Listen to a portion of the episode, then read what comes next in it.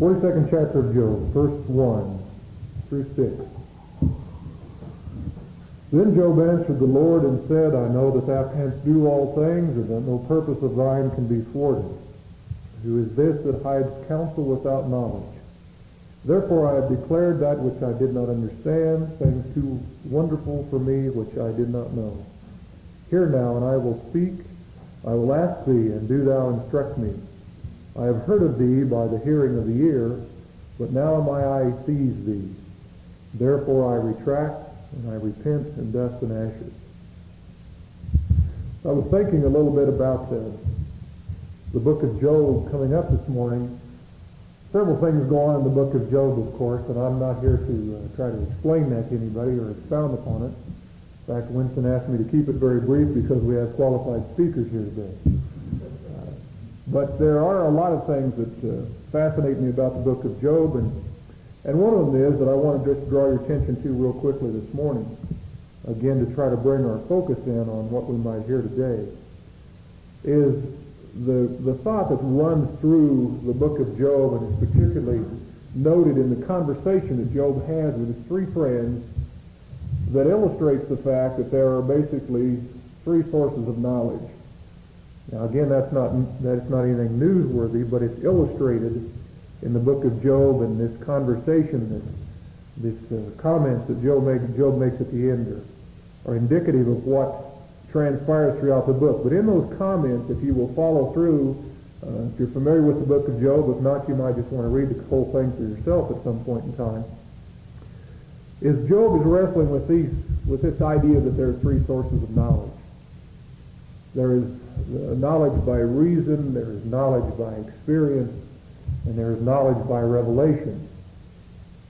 And as he goes over and over in his mind, and you're probably familiar with the situation that he finds himself in, where God has allowed Satan to inflict Job with a great deal of hardship, even, even after God has declared him to be an upright and blameless man.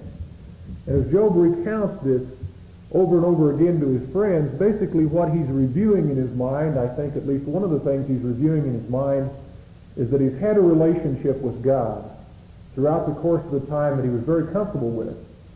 That he had a relationship that it was based on, certainly upon experience, that he had uh, dealt with God in the way that he thought God had asked him to, and in return God had dealt with him uh, in a very bountiful way, in a very blessed way. At the same time, he could look across the total realm of of what he knew about God and knew about life, and he could reason that certain things work certain ways. And yet all of a sudden he found himself in a position where those two sources of knowledge did not seem to work. And he's going over this as he, as he talks to his three friends, and his three friends, of course, are coming back basically from the same position, from the position of reason and experience. And of course, as you may know, as it goes on chapter after chapter, and finally God intervenes, and he begins to speak to Job, and begins to remind Job of certain things. More importantly, begins to reveal himself and his nature to Job. And these ending verses are Job's comments to coming to the point where he understood that the highest form of knowledge, that the highest source of knowledge was the revealed knowledge of God. What he received through the revelation that God had given him. That that had to take precedence over his experience and his reason. Not that he had to throw those away or not use them, but he finally had to come to an understanding that God's revelation was the highest form of knowledge. And so as he he talks about this, note, if you will, in particular, the verses, the last two verses. I have heard thee of thee by the hearing of the ear, but now my eye sees thee. He knew God, he knew a lot about God, but now he knows God. As it says in Jeremiah 9.23, that's the one thing you can hang your hat on. If you want to boast about something, he says, boast about this, that you know and understand me. And this is Job's comment. And look at his attitude. He says, therefore I retract, Therefore I retract and I repent in dust and ashes. This thought is carried over in Ephesians. If you want to flip over just quickly in Ephesians chapter 1, I'd like to read about four verses, which can be the basis of our prayer this morning. Ephesians chapter 1.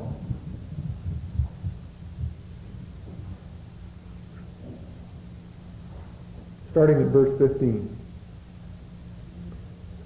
For this reason I too, having heard of the faith in the Lord Jesus which exists among you, and your love for all the saints, do not cease giving thanks for you, while making mention of you in my prayers, that the God of our Lord Jesus Christ, the Father of glory, may give to you a spirit of wisdom and of revelation in the knowledge of him. I pray that the eyes of your heart may be enlightened, so that you may know what is the hope of his calling, what are the riches of his glory, and his inheritance in the saints. Let us pray. Our Heavenly Father, as we gather this morning, as your children, we as always acknowledge that we're dependent upon you. We seek that you would uh, come into our presence now, that you would open our eyes that we might truly see, and that you would open our ears that we might truly hear. Begin to soften our hearts and make us receptive.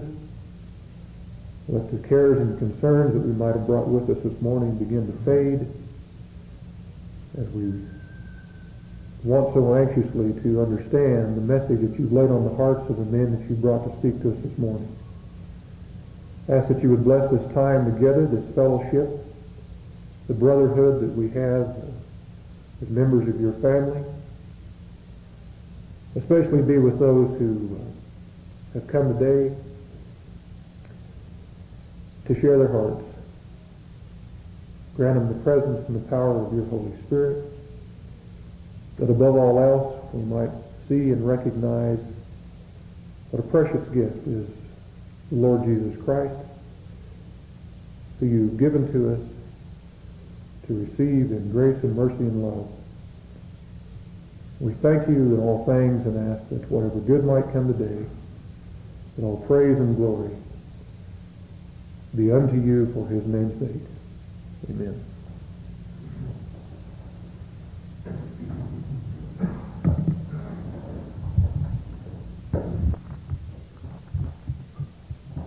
Good morning.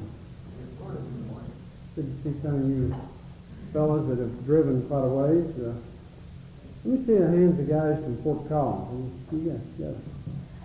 You about outnumbered the fellows from the spring. Good to have you this morning. You guys from Lamar drive up this morning? Good. Sue, we're glad to have you here this morning. We, uh, many ugly guys are here. It's, it's a pleasure to have you. you know. Nice to, nice to have you. Um, why don't you open your Bibles? I'd like to just share one verse with you to kind of, one of my favorite verses to uh, kind of set the spirit, if you would. Galatians chapter 6. The spirit, I, I think I can probably speak for the speakers in terms of the spirit that they come in and, uh, and the spirit that we would, uh, we would all seek to have as we uh, come together to uh, seek the face of God. Someone uh, pick up in chapter 6, verse 14, and just read it if you would, please. Galatians 6.14. As for me, however, I will boast only about the cross of our Lord Jesus Christ.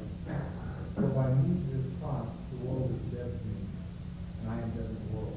It does not matter at all whether or not one is circumcised. What does matter is being a new creature. Okay, thank you. Thank you, Mike. May it never be that I should boast except in the cross of our Lord Jesus Christ. And so I would, uh, I would hope that that would, uh, that would be the spirit of, of all of us, that uh, as we, some of the speakers will certainly share certain uh, experiences they've had, I'm sure, and uh, will, uh, in introductions and so on, tell certain things they've done and so on. And it's all with that uh, with that spirit in mind that uh, no one has anything to boast except uh, in the Lord Jesus and the grace He's extended to us. So, with that in mind, uh, you might just look at your schedule just a minute. Let me just kind of review that, and I, I've got one explanation that needs to be made, and uh, then I'd like to have just a little prayer, and then we'll bring uh, we'll bring our first speaker on. And uh, the um, the schedule is fairly self-explanatory. The um, we do, if any of you have not registered, after the first talk, would you be sure and register because we do have to turn a number in for uh, for our lunch count. So uh, we need that if, if you'd cooperate there. Um, as you noticed, um, Walt Henrichsen is not on the on the schedule this morning, and uh, he was he was scheduled to be here, and uh, a good friend of his has uh, agreed to uh, uh, help out this morning. Walt is in Alaska today. He uh, last Friday, a, a good buddy of his, and, and some of you fellas uh, may have known him, a guy named George Morris. He's in the insurance business out of Amarillo. Was killed in a, uh car wreck in in Alaska. He and his wife were up there, and so Walt and Walt goes back to 1966 with George, and he's a he's a good brother, and uh, had he and George had just go back a long way. So Walt and Leette flew to uh, Alaska, and his widow is uh, still in intensive care, and um, their children are in uh, in Amarillo today having a uh, a funeral for their dad, and so the children requested that Walt and uh, Leette uh, stay with their mother until she got out of intensive care. So uh, Walt uh, talked to him, and he uh, he sends his regards and uh, regrets that he couldn't be here with you. And uh, so uh, that's that's the story on that. And um, uh, the good news of that is that uh, George was a he was a he was a go-getter and, and loved God, and uh, so uh, he's not sweating cash flow today. So he's uh, he he was always kind of a guy for one-upmanship anyway. So uh, he he had the last word on it. So, yeah. Why don't we just uh, have a little little time of prayer here, and I'll just I'll just kind of lead off. I'll I'll kind of give us a little time for just some silent prayer for you, and uh, I would uh, all of us bring um, bring some baggage in here today. Um, see several guys here in the real estate business. I know what you brought in here today. So, um, so I, whether it is a, a cash flow uh, crisis, or appears as a crisis, or whether it's some relationships you're struggling with, or just um, um, whatever the issues are, let's just pray that God will give us the grace to lay it down so that we can give him our undivided attention today uh, for whatever he has for each of us. And he is so gracious that he will meet us at our point of need. And uh, as you well know, it's only by that mysterious thing he does, by his grace, that allows us the faith even to release something and let him uh, take control of it. And uh, so I would uh, I would encourage each of you just in your own, uh, we'll just take a minute or two in silent prayer, and then uh, I'll just uh, finish it up, and then we'll uh, we'll introduce our uh, first speakers. So why don't we just have a minute or two of just silent prayer, and you deal with the Lord in your own way. When Walt found out a, a day or so ago that he uh, wasn't going to be able to be here, why he called a good friend of his, Lorne Sanny, to see if Lorne, first of all, is going to be in town because Lorne does a lot of traveling, and to see if he would be gracious enough on that short of notice to come and and help us. And so he was. Uh, um, we're very fortunate to have Lorne today. Lorne is uh, has been with the Navigators for li- listen to this 46 years. To my understanding navigators have three presidents. They're uh, the originator, the, the Daws Trotman, and then whom I guess Lorne worked for for several years, and then when Daws passed away, why Lorne took over, and then I don't, I don't know, just several months ago, Lorne stepped down as president. I think he's still chairman of the board, and uh, some of you know Dr. Jerry White, who has taken over as president of Navigators. So Lorne has given his life to the very thing that we're going to be talking about today, and that is giving your life to men, encouraging men and women to uh, come into a living relationship with Christ, and then to uh, to grow in that relationship and learn how to share it with others. And uh, I think in our generation, the Navigators probably, as a group of people, made as large or larger contribution than anyone I know into the area of uh, helping men and women like ourselves um, just with tools in um, helping each other grow and then sharing our faith uh, with others. And so it's with a great deal of uh, pleasure that I introduce Lorne Sanny to come share with us. Lorne, let's give him a big hand.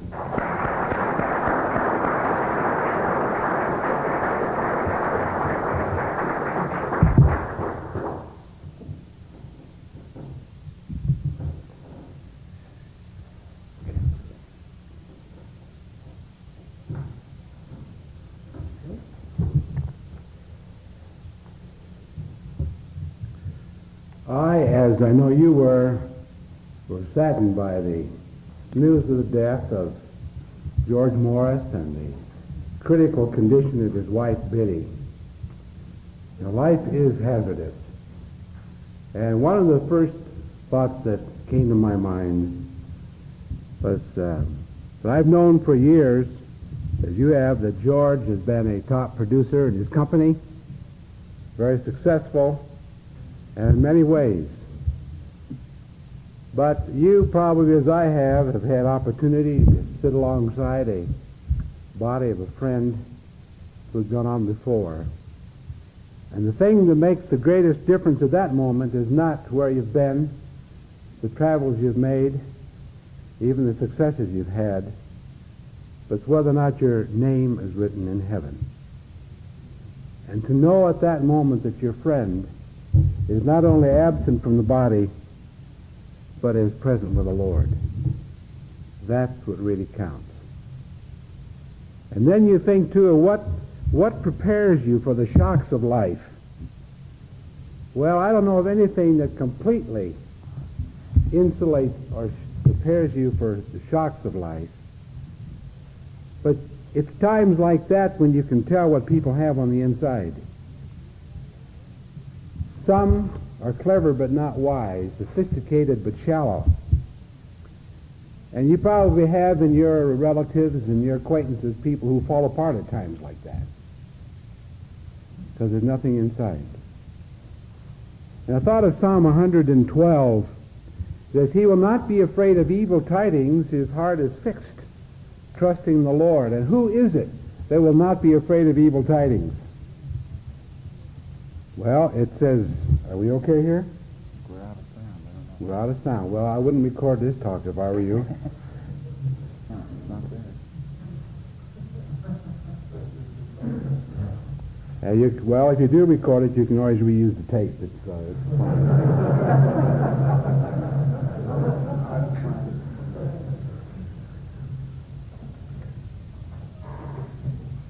I guess I'm free to proceed here. But who is it that will not be afraid of evil tidings? It says, Blessed is the man who fears the Lord, who delights greatly in his commandments. That's the person. And it calls them the upright, the, the righteous, the righteous. That's the kind of a person that can face life's calamities with an inner strength. Well, I didn't know George that well, but I called a friend of mine, Gene Warr. I said, I understand you led George to the Lord. He said, yes, in 1963. It was my privilege to point him to Christ. And that's what makes the difference today, doesn't it? So our prayers are with the family and in this difficult situation. Now I know you are disappointed in not hearing Walt Henrichsen this morning. And I don't blame you. Walt is one of the finest communicators, as you know, that there is. And when Walt has spoken on a subject, he said all there is to say on that subject, and it's airtight.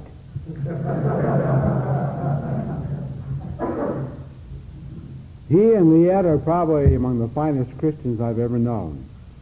Not only was Walt on the Navigator staff, he worked with me personally as a assistant or deputy for four years. So I had a very, and do have a very close relationship with him. So I know you were looking forward to hearing him, but I still think that God can speak to us through another channel this morning, as long as we use his word. You know, I, I don't get an opportunity like this very often. I, I'd like to just, uh, another introductory word. I heard that, where's Lee Yee? Are you sitting around here, Lee? I was stuck. There you are. Uh, you, yesterday I learned the VCW, the Vocational Christian Worker. We were talking about that. I think that we vocational Christian workers have sort of an identity crisis these days. First is that, while we don't understand the businessman's world. Well, I, I'd like to clarify the record just a little bit. Now, I'm in a non-profit business, and of course some of you are too these days, so we're the same there. But sometimes they say to me, well, you don't understand what it is to go to work in the morning and have all these things face you in a long day. I said, look, I've been responsible for 30 years for a staff that's now 2,700, 26 nationalities in 62 countries, and a budget of $55 million. I probably have to do as much administration and management as you do. And it's just as tough for me to get up in the morning to have a quiet time just as tough for me to get out somewhere and have a ministry it is for anybody else. I don't sit around reading and studying the Bible all day and having two Bible studies, you know, a, a day either. So uh, just a little bit for the record. You probably didn't help much, but it gave me a chance to say something. And also by what's been going on these days, I want you to know I live in one house. It's 2,100 square feet. Um, and... Uh, that's all I have. I drive a Plymouth Reliant station wagon with Perkins on the back. And uh, one of them belongs to the Navigators, and I pay 20 and a half cents a mile when I use it for personal use. Uh, just to get that out of the way, too, um, this morning. Well, the theme this morning is a heart for men. A heart for men, and I'm pleased to speak on that. And I'd like to use, to start off with, Matthew chapter 9. Matthew chapter 9. And of course, this is a heart for people, and we're thinking particularly this morning as it applies to men. Familiar passage, chapter 9 of Matthew, beginning with verse 35.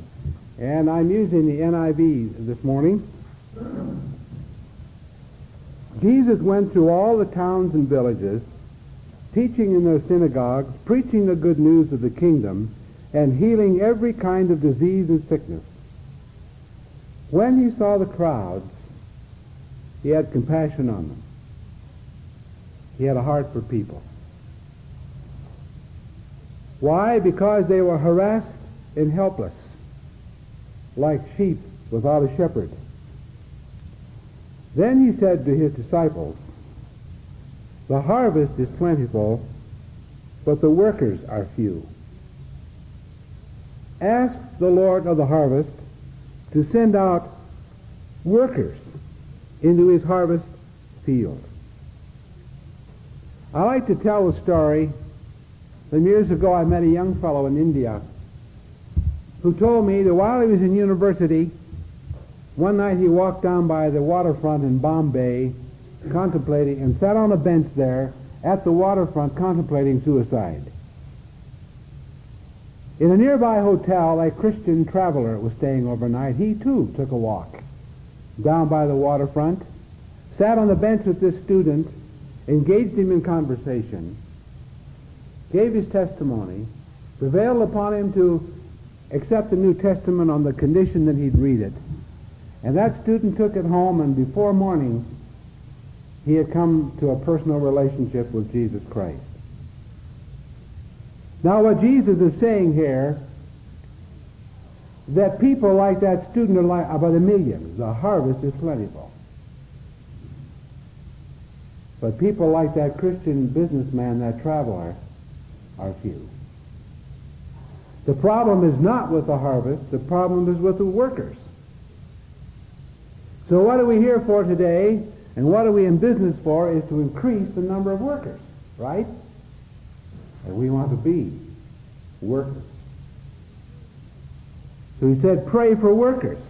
It occurred to me, the, oh, a couple of years ago, as my wife and I prayed for our relatives who were clustered around Northern California, and my wife gets more ideas than I can carry out. And uh, one of those is, is all these bridges that she's got to about 50 relatives, and she does the praying and the bridge building. I'm supposed to do the preaching, you know, witnessing to them. Well, we got a bunch of hillbillies up there in Angels Camp. You ever heard heard of Angels Camp? That's where they have the jumping frog contest. That's what it's famous for. Aside from that, you wouldn't know. But we've been praying for my wife, sisters, kids, and their kids. I, I mean, it's keeping us broke just in birthday cards, anniversary cards, and all this. And yet, it's a mission field. So we, but one day it began. It occurred to us not just to pray for them, but to pray for laborers, workers, that God would send somebody to that place to reach those people. And you know that within the space of about a year, God sent three couples, one of whom is he's the uh, principal of the high school, wife, terrific evangelist, and some of our relatives have come to know the Lord through their witness. Pray for workers. Pray for workers. Workers, that's the need. Laborers, as it says in the New King James. I like the story about the boy who was pestering his parents for a watch. You know how kids can get pretty persistent. And he kept pestering him. Well, I want to watch, watch. Well, finally, parents said, look, we heard you. We're tired of hearing it. Don't say the word watch again. So they muzzled the little fellow, they thought. Sunday they had dinner, had guests over, and as they sometimes did, they quoted a verse of Scripture around the table. And when they got to the little guy, he was all ready for them. He said, What I said, Mark 13, 37, what I say unto you, I say unto all, watch. I thought, well, he got the last word.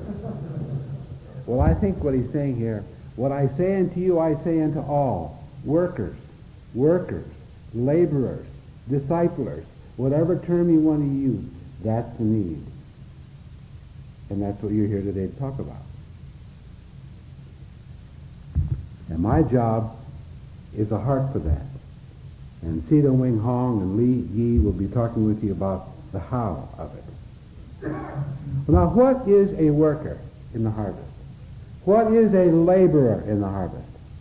Well, I think it's a disciple plus something, because it says here, he said to his disciples, the harvest is plentiful, the workers or the laborers are few.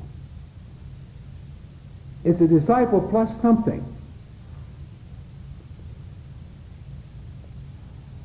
I think Don Shula, because I'm a Bronco fan, but Don Shula, through the years, has proved himself to be a terrific coach, the coach of the Miami Dolphins. And you know, there are some books that I think that the title is worth the price of the book. And he had put a book out some years called The Winning Edge. The Winning Edge. There's a winning edge. And I, I like reading sports books. But I think what we're talking about here, that a, a laborer, a worker in the disciple, or in the harvest, is a disciple with a winning edge. Something a little extra. Something plus. that makes them different, makes them useful, makes them fruitful in the harvest. Now, I've looked around the New Testament because I do have opportunity from time to time to share on this subject, and we're like, in my work, we're, we're, we're like the little guy with the watch. We're always talking about laborers, workers. What are they like? How do you describe them? So I found several, what I think are excellent summary scriptures that, in just a few words, summarize what this person is like who has that winning edge. And that scripture I want to use this morning is over in 1 Thessalonians chapter 2, verse 8. Again, the NIV. You know how it is with all the translations these days. You find the one that says it best to your particular prejudice at the moment and use that one. Well, I like the way this one comes out. To describe for us what it is that Jesus is asking us to pray for. And incidentally, while you're looking, you notice that Jesus said this twice to pray for laborers. First, he said it to the twelve, and as, and as, as if you might think, well, that's just said to the VCW, vocational Christian workers. Later on, he said the very same thing to the 70. The harvest is plentiful, but the laborers are few. Pray for laborers. So it's for all of us. All of us. And in both cases, Matthew 9, where I read, and Luke 10, where he sent out or asked the 70 to pray, in both cases, the people he asked to pray were the very ones he sent out. He used them. Okay, first that's 2 8. We loved you so much that we were delighted to share with you not only the gospel of God, but our lives as well. Because you had become so dear to us. Now, my assigned topic this morning is a heart for men. Now, let me read it again with that topic in mind. We loved you. We loved you so much. Jesus looked at the multitudes and he had what? Compassion on them. Had a heart for them. Paul says, we loved you so much that we were delighted to share with you not only the gospel of God, but our lives as well, because you have become so dear. Well, I would like to suggest that the first characteristic of a disciple with the winning edge, a laborer, a worker, a discipler, a disciple maker, whatever term we use, they're synonymous in my mind, that the first evidence is, or the first requisite is to love people. We love you so much. It's to love people.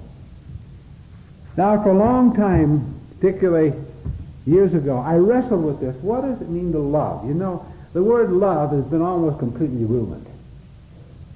So syrupy, so empty, or lustful, or whatever, that, that the word itself has just been, there's any word been abused, it's the word love. So I thought, now what would be a scriptural definition of love? And I want to offer one, you may have a different one. But for me, love is a choice. For a long time I've decided that love is a choice because it's an act of the will. Love is a choice that does two things. First, it freely accepts another.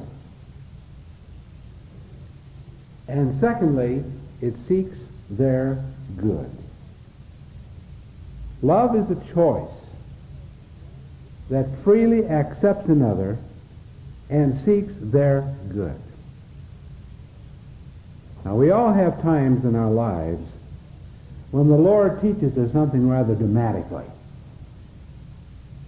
Well, I had an incident in my life where I learned what it meant that love freely accepts another. back in the 1950s, I worked with the Billy Graham team for about seven years. And I went with my friend Charlie Riggs and several others to London in advance preparation for a crusade there. And I'd never been in England before, and I didn't know if they would welcome us or drive us into the North Sea or, or what. But I remember we got off the boat, took the train up to London, got in a hotel, went to my room, put my bags down on the floor, sat on the bed, and I didn't want to unpack because I wasn't going to pack them up again for five months. So I just sat there. So I called my friend Charlie Riggs down at his room. I said, Charlie, what are you doing? He says, nothing. He was sitting on his ba- bed, not wanting to unpack his bags. I said, why don't we go out and get a bite to eat somewhere?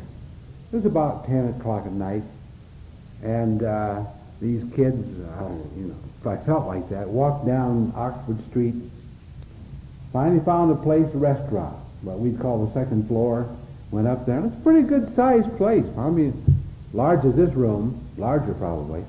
And as we walked in the door, there was way over on the other side a half-drunk American who immediately recognized us as Americans. And he called out in front of these other people, well, hello there! Hi, where are you all from? I thought, oh, no. no. I've heard about these ugly Americans, and we're not here one day, and I meet one. And I was embarrassed. So I thought, if we ignore this fellow, he'll leave us alone. So Charlie and I sat down on this side of the room, I here, Charlie across from me. The guy did not leave us alone. He got up, came over, and sat down by Charlie, talking loud. So I sat there with the menu. I didn't look up. I was just, I almost memorized everything. I was so embarrassed. But Charlie, if you don't talk to the guy, he'll leave us. He'll go away. But Charlie kept talking to. Then I heard him say, well, what are you guys doing over here? And Charlie said, well, we're here with the Billy Graham team, and we're preparing for a coming crusade. And at that moment, I looked up, and this guy, this half-drunk American, looked at me, and he said something I never forget. He said, you'll never make a missionary.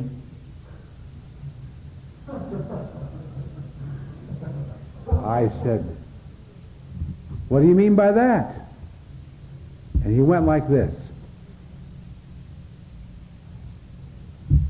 He could tell through his half-drunken stupor that I'd stiff-arm him. I'd pull my righteous robes about me and wanted nothing to do with that guy. I was embarrassed. I did, I did not love him. I did not freely accept him. In fact, I freely rejected him, and he could tell it. And as a result, do you suppose I could have said, let me give you my testimony, huh?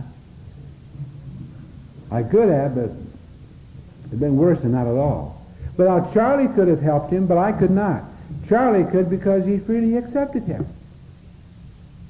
But I didn't. We loved you so much. Love is a choice that freely accepts another. And it accepts all kinds of people. Some friends of ours give my wife and me a free week at a guest ranch up here in Colorado. And that week, I usually go to the book of Ephesians because I see clearly described the kind of people that are in this world. For instance, I've noticed, and I've been going there for maybe eight years, you're meeting people the first night, or the second or the third. Well, what do you do? So they tell you what you do. You know how many people ask me what I do? About one out of twenty. Self-centered, their own interests. That's the kind of people we're supposed to love. Whose lifestyles are embarrassing to us? Well, if we're going to be useful for God, we've got to love people. And the first thing that means is to freely accept them, all kinds of people.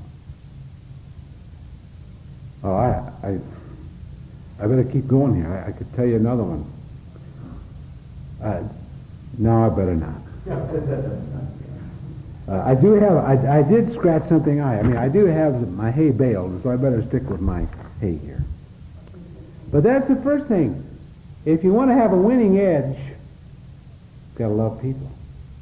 And that means to freely accept them, all kinds of people. And then it's, no, we don't stop there. It says he seeks their good. Remember when the woman taken in adultery was brought before Jesus and they said that she ought to be stoned and he said, all right, whoever's without sin, you cast the first stone. And you remember what happened? And one by one they drifted off. And finally there were two left, Jesus and the woman. He looked up at her and he said, Hath no man condemned you? And she said, No man, Lord. And what did he say? Neither do I condemn you. He freely accepted her. But he didn't stop there. He said, Go and sin no more. He sought her good. That's love. That's loving people. I suppose that Jesus told the story for all time that demonstrates what it means to love your neighbor. You remember the lawyer. He said, Who is my neighbor? And Jesus told that timeless story about the Good Samaritan. About the man who was on his way to Jericho, fell among thieves, who robbed him, stripped him, beat him, left him by the side of the road half dead. And you remember how it says, Jesus said that a priest came by that way. That was a VCW lady. Vocational Christian worker came along. Passed by on the other side. Nothing responded in here. No love there. No compassion there. Then it says a, pre, a Levite came along. Now what do Levites do? Well, Levites are also VCWs. They help the priests. He did a little bit better. He went over and looked at the man. But he too passed by on the other side and went on down to a committee uh, to discuss what to do about the robberies taking place on the Jericho Road.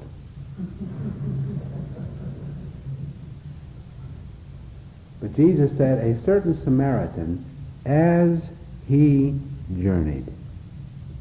Now I can't prove this. But you know, the Holy Spirit does not waste words. And it says, as he journeyed. I think this was a businessman who had a schedule to keep, appointments to make. Whereas I think that the VCWs probably weren't that tight in their schedule. As he journeyed, he was going somewhere. He had, he had appointments. But as he journeyed, he came where he was, and when he saw him, what does it say? He had compassion on him. He had a heart for people. And that was the thing that motivated him to stop, go over to the man, bind up his wounds, pouring in oil and wine, set him on his beast, take him to a motel, say to the innkeeper, say, now look, you take care of him when I come back, whatever it costs, I'll pay. Jesus said, that's what it means to love your brother. Now, if we have a heart for people, do we love them enough to be a good Samaritan, to take some time out just along the way? Acts 10.38 says that how Jesus of Nazareth went about doing good. Someone said Jesus went about doing good. It seems like we just go about. To love people is a, is a choice that freely accepts them, whether they appeal to us or not. The Evangelical Free Church on the west side of town. And I was asked to speak last summer and fill the pulpit. And because I travel a lot, I and I like to know what I spoke on where. I have my secretary keeps a record of what I speak on where. And I couldn't believe it, but that was the 61st time that I spoke in our church. About eight years ago, I left the church one morning, And right out in front were two ladies, older ladies, with their car, and tire was flat. I didn't think anything of it. I just took my coat off and helped change the tire. I wouldn't, I didn't know who was paying any attention. But you know something? I have heard more about that one act of helping those two ladies change a tire than I've heard about all 61 messages put together. yeah. I heard about it from the pulpit. I hear about something. I remember when. They don't come up and say, remember that great talk Sanny gave? I remember that message of three years ago.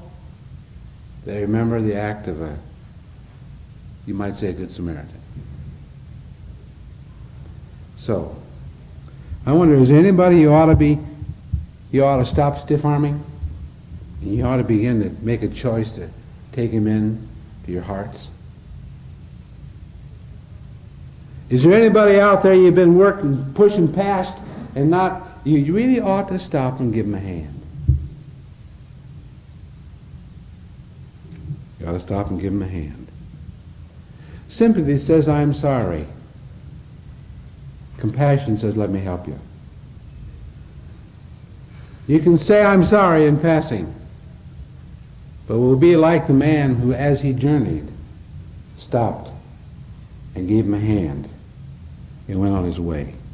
And haven't you found it too that God enables you to take care of the things that you, you missed doing while you're taking that time out? Yeah, he sure does. A heart for men? Well, a laborer, a worker. That person with a winning edge, that person, that Christian with a plus factor, first of all loves people. There's a heart for people. All kinds of people. Enough to freely accept them and to stop and be a good Samaritan to them. Well, then he goes on and says, We loved you so much that we were delighted to share with you not only the gospel of God. That person with a winning edge loves people and secondly shares the gospel. Now the gospel, let's think about that a moment. The gospel concerns Jesus Christ, the Son of God, who existed before he was born. I'm sure you've had some investigative Bible studies and some people learn for the first time that Jesus actually existed before he was born. That's a great revelation to a lot of people. But who existed before he was born. He came on this earth, he lived a perfect life, and he had certain reasons for living here. Showed us what God was like, how life ought to be lived. But above all, he died on the cross for our sins. And he was buried to prove that he died. Then he rose again from the dead and he appeared to many to prove that he had risen. Then he ascended to heaven. And according to Acts 2, he sent the Holy Spirit as proof that he arrived there. And now from the right hand of the Father, he offers forgiveness of sins, eternal life, gift of the Holy Spirit to anybody on the condition of repentance and faith. It changed a life. He'll write our names in heaven. And whether our death is slow or rapid, to be absent from the body would be to be present with him. That's good news. And not only that, he's coming back to this earth someday, and he's going to judge the world in righteousness. Well, that's the gospel. Does that message still thrill you? You know, it seems to me if it doesn't, either there's several things wrong. Either we're backslidden, or we haven't been sharing it lately, or we haven't experienced it ourselves. That's a fabulous message to deliver.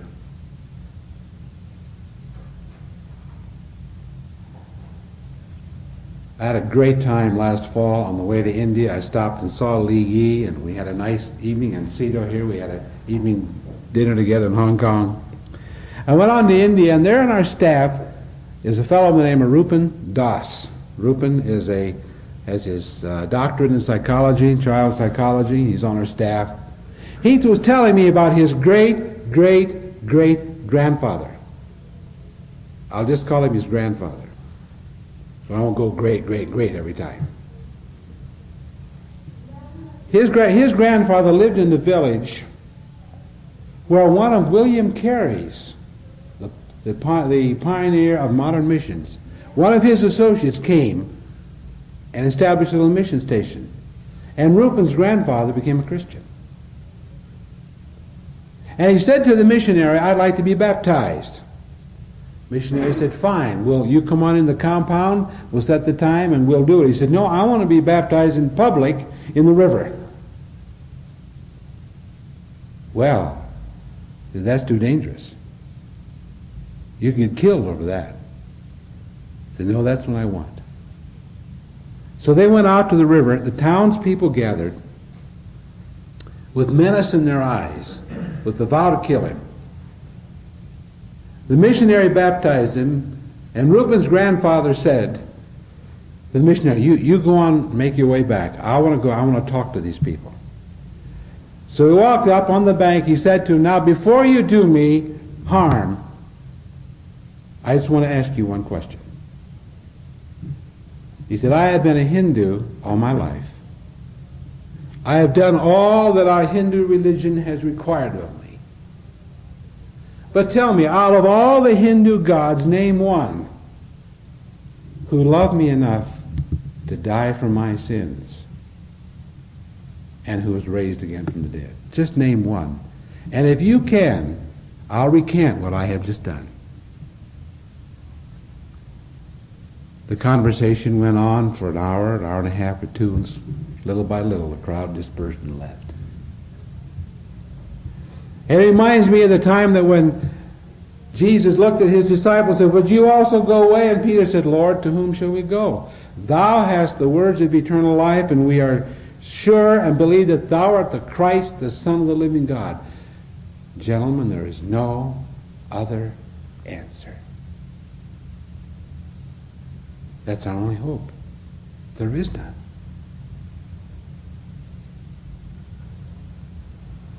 And to have a heart for men is to seek ways to share that message of that person. That they might come into a personal relationship with Him and know what it is to have their, to lay their head on the pillow at night with a clear conscience. To find ways to resolve the conflicts at home and at business. To find purpose in their life. That's the gospel, and we're to share it. We're to share it. Now, I'm not saying it's easy. I found out by experience it's easier to write books on it than it is to do it. Years ago, I gave a series uh, on Back to the Bible on witnessing, Christian life, the art of witnessing. Well, uh, they asked if they could put it in a book. I thought, sure, go ahead. You mean, who's going to read it? Well, the thing got, Moody Press took it up and got sort of a wide distribution there for a while. Some years ago, I was on my way to, out to Asia, and I stopped in Honolulu overnight, went into a bookstore, and right there, as I walked in on the rack, among the books was The Art of Personal Witnessing by Lorne Sanny. Well, just looking at it so convicted me that I decided I'd go out and witness to somebody.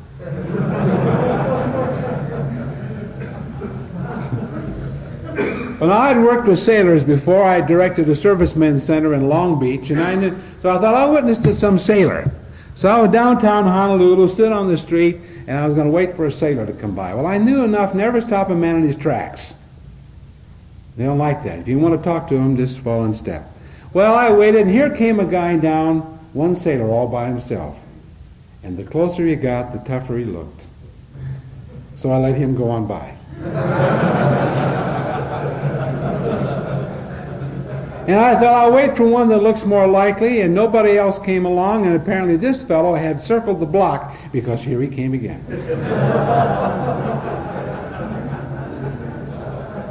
So I fell in step with him and I said, excuse me, I'm just here overnight and I'm just looking for somebody to talk to. Could I talk to you? Now that's not the smoothest approach in the world. It's amazing how my workshops on personal witnessing just escape me when it comes to real life. And besides, I found out the smooth approaches don't usually work anyway.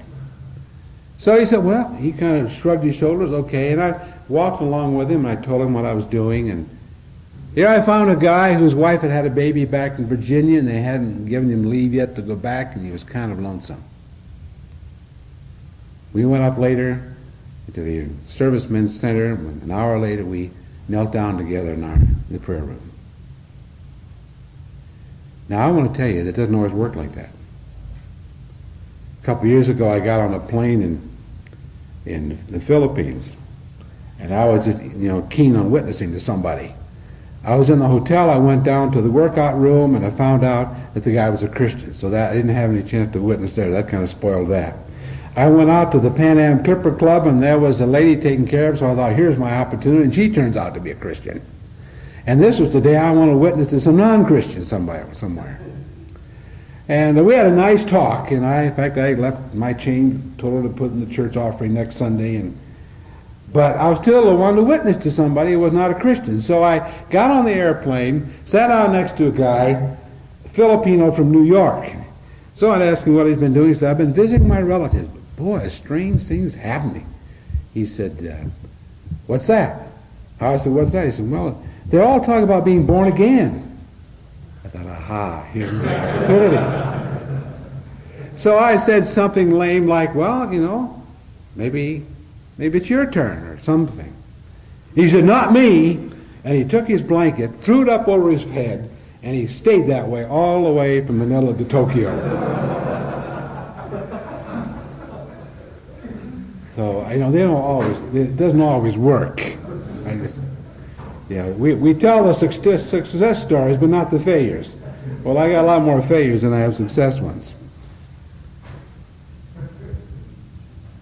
But you know, the kind of witnessing, the kind of sharing the gospel that most of us get involved in are not the short-term, limited time opportunities. That's okay. And we should. I think if we want to let God use us to be a link in the chain, and hopefully to leave that person in, in better uh, attitude to listen to the next person that God brings along. But I think of Shorty. Shorty is my wife's friend, and she's just that. Lucy used to babysit Shorty's kids, and Shorty was about that tall, about that wide. Not a Christian, Lucy, my wife, loved her. For years, whenever we drive out to California, one reason, there only two of us, I got a station wagon from Will, is to accommodate my wife's uh, addiction, which is buying things for people and giving it to them.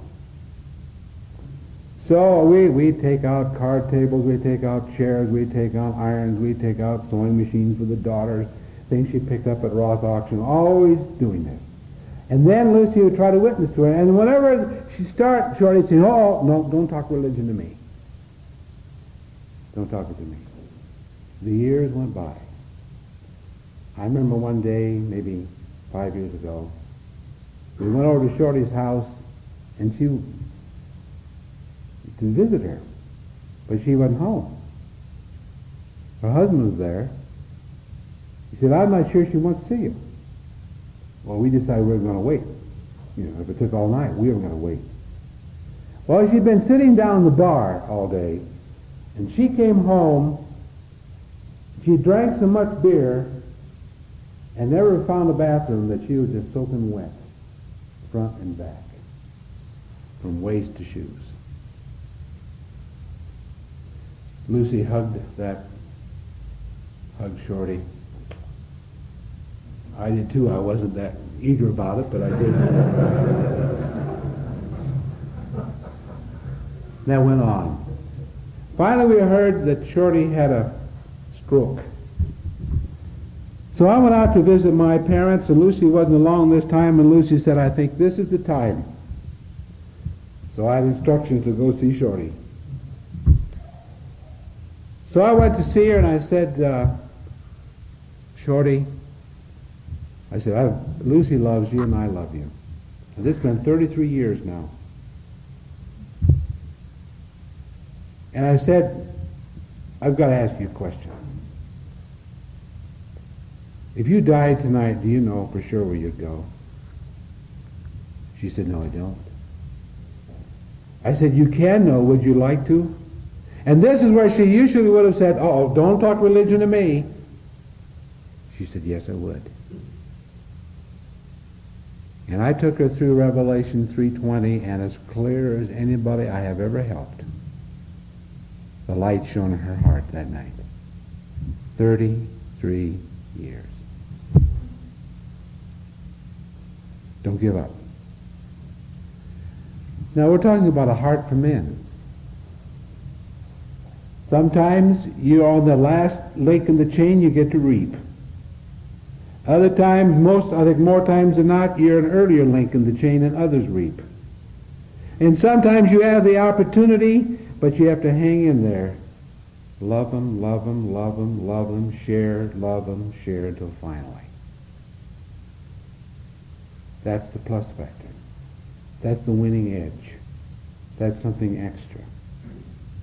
A heart for people and a heart for men. Enough to love people enough to share that gospel with them. And to hang in there until the right time comes. And then finally, he says, we were willing, we loved you so much that we were willing not only to share with you the gospel, but our lives as well. Now that's even more time consuming. Our lives as well. Share your life. That's follow up. That's where discipling begins. Dr. Alexander, surgeon in Modesto, California, which is where I met my wife and our relatives live around there, known him for years, 300 physicians in Modesto, he prays for those physicians regularly. Then he has a little system. He'll pray for one of them 30 days for a month, every day, and he'll invite him to lunch.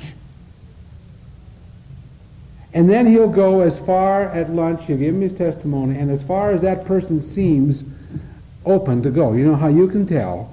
You go so far and they change the subject. You won't press it, but just see how far. Then with those who respond, he has something he's done for years. And I know that this morning or tomorrow morning, if you went to Modesto, California, at 6.30 in the morning, I'll tell you where to find Dr. Alexander. He'll be at Lyons Restaurant on McHenry Avenue, sitting in a booth with one, two, three other men with him, and the Bible open among them.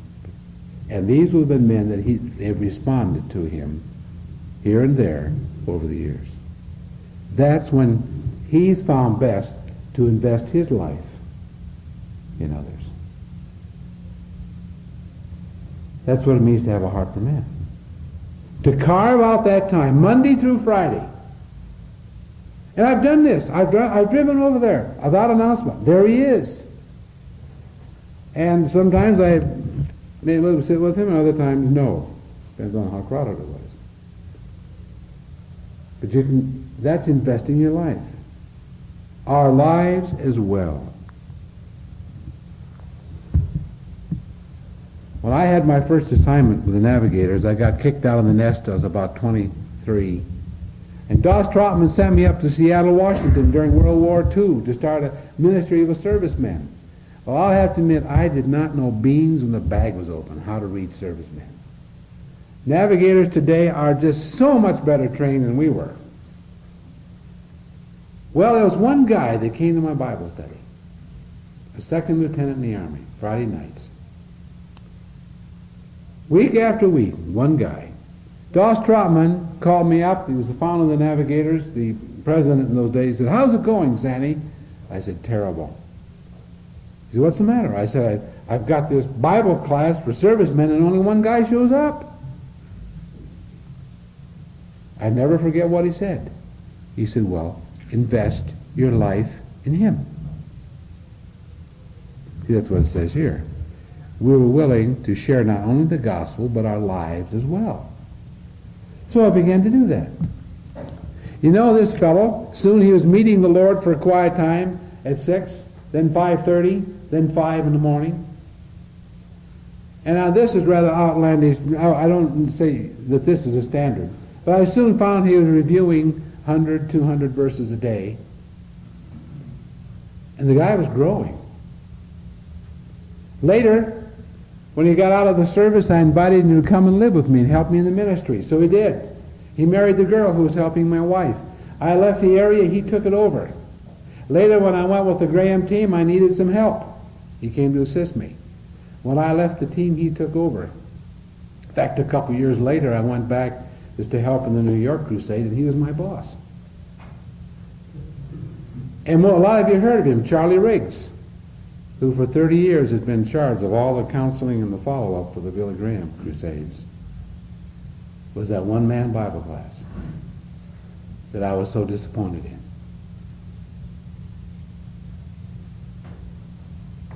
I don't know what you say, well, I've only got one opportunity.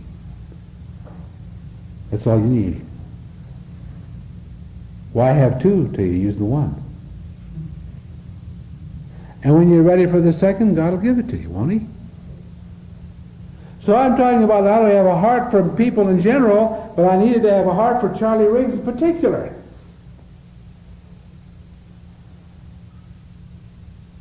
I never dreamed. He still calls me Pappy. But he, there's a spiritual son that long since outgrew his pappy. And at seven years of age, I was just up at the Denver Crusade. He's as excited about what he's doing as he was when he started 30 years ago. A Caleb, if I've ever saw one, seen one. Well, workers, pray for workers. Those who will love people love them enough to share the gospel, have a heart enough for them to share their lives, and thereby multiply their lives in somebody else. And God takes that little bit. This is what's amazing. He takes a little bit like the five loaves and two fishes, and he multiplies that little contribution, that little effort, far beyond your dreams. Because you're not in it, you're not in it alone. And I want to tell you this morning as a personal testimony. Here's a little guy, chubby guy, off the farm in Iowa. Always chosen last on the teams because I, I could run fast, but always in one place. Never had much of a leadership, but I, I learned something. That God, that little is much when God is in it. And God will take little efforts, like a Charlie Riggs and others that I could mention, and he will multiply them far beyond your fondest expectation. And it doesn't take a lot of time. Let me just close with this. I, I'm loaded with some illustrations here, but let me just point out something. In the Great Commission, Jesus said, Matthew 28, go and make disciples of all nations. Disciple people, right? That includes us. We're to do that. And he said, teaching them, those people, to out there to observe everything I've taught you. So Jesus said, I want you, as Jesus, teach, have you teach other people what I've taught you. Since I, I left the the uh, presidency of the Navigators, the guys asked me to take uh, the responsibility with the business and professional men of the Navigators. So I'm building a little staff, and one of my new team is Noel Nelson down in Atlanta.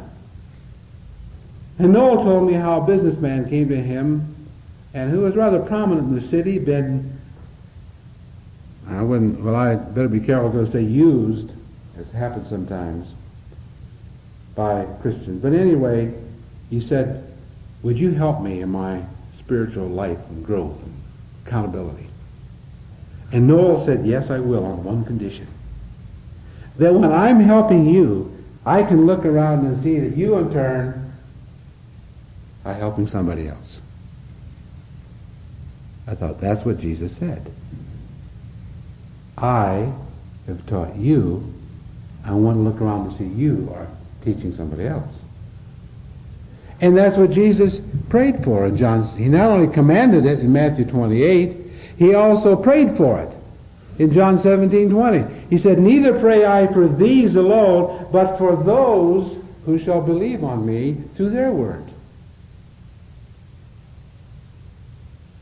It occurred to me a few years ago with, with our six kids, um, not only to pray that they'll know the Lord and grow in Him, but also to pray that each of them in their time will have an outreach. And half to two-thirds of them do. Not, not any pressure. Don't preach to them about it. But pray that they will. Because that's what Jesus wants. And I believe that's what Jesus wants of every one of us. Neither pray I for you alone, but for those around there that are going to believe on me through your word. That's, that's being a laborer in the harvest. That's being a worker, worker. That's being a discipler. And that's what you're going to hear about the rest of today from Sita Wing Hong and from Li Yi on, on the nuts and bolts on how to do it. I wish I could be here. I, uh, since this was rather sudden, I, uh, I do have some other appointments I've got to keep. Um, I'll admit, when I heard about this day, I thought, hey, maybe I could come, but I didn't get invited. And uh, uh, so I scheduled other things, but here I am. So let's pause for a word of prayer, shall we?